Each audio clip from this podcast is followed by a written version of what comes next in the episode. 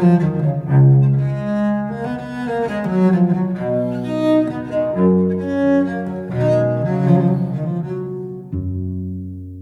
to Getting Through It, where we're here to help you get through it.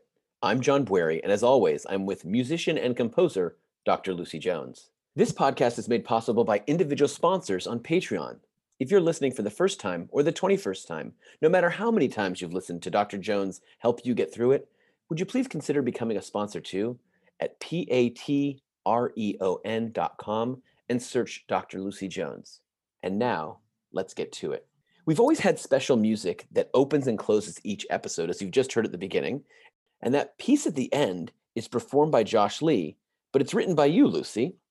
We only play a few seconds of it as our outro music, but it's a much longer piece, uh, just under five minutes. Today, we'll be playing that piece in its entirety. But first, let's talk about it.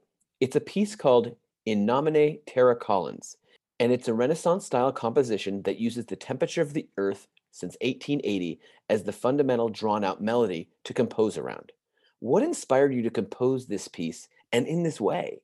Well, I heard temperature converted to pitch by a cellist, and uh, you could really hear clearly how the temperature had gone up. It was great science communication, but it wasn't music. It's a you know chromatic random series of notes.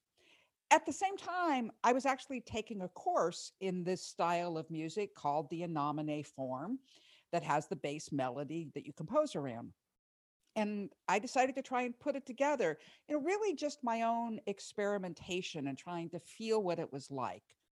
But as I got it to work, I started sharing it with my fellow musicians and it was sort of a way of sharing my science with the people I already share my music with. Because when you play this music, you have to listen to all of the parts. And the fact that one of the instruments is actually playing data forces you to hear and focus on how much it's been changing with time. So I, I did it really sort of as an experiment to see if I could compose again, to explore how it would work. But as it went on, I realized I could put my emotions about climate change into this, my, my anger, my fear, because that's what music does. It taps into our emotions, it shares them uh, in a way that really I don't know anything else in the human experience that can uh, tap into the emotional shared experience in quite the same way.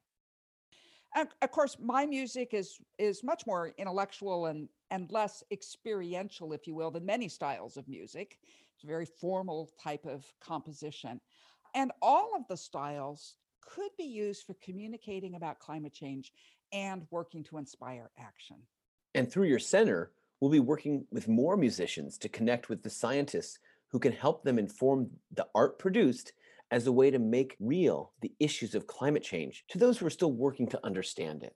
Well, and I think one of the really powerful things that we're doing is connecting not just climate scientists, but also social scientists with the musicians. Mean, the musicians have the creativity to invoke emotions in the listeners. It's the social scientists who understand which emotions are best suited to lead to action and not just depression about all of the horrible things we're doing with climate change. And then the physical scientists know which actions can make a physical difference in the world. So bringing them all together, I hope, will lead to art that will make a difference. And it's through that art that we can all get through it a bit more. So, with that, we're going to present now In Nomine Terra Calens, performed by Ostraka with Josh Lee directing, and this is written by Dr. Lucy Jones. So, as always, I'm John Bwarie with Dr. Jones and you getting through it.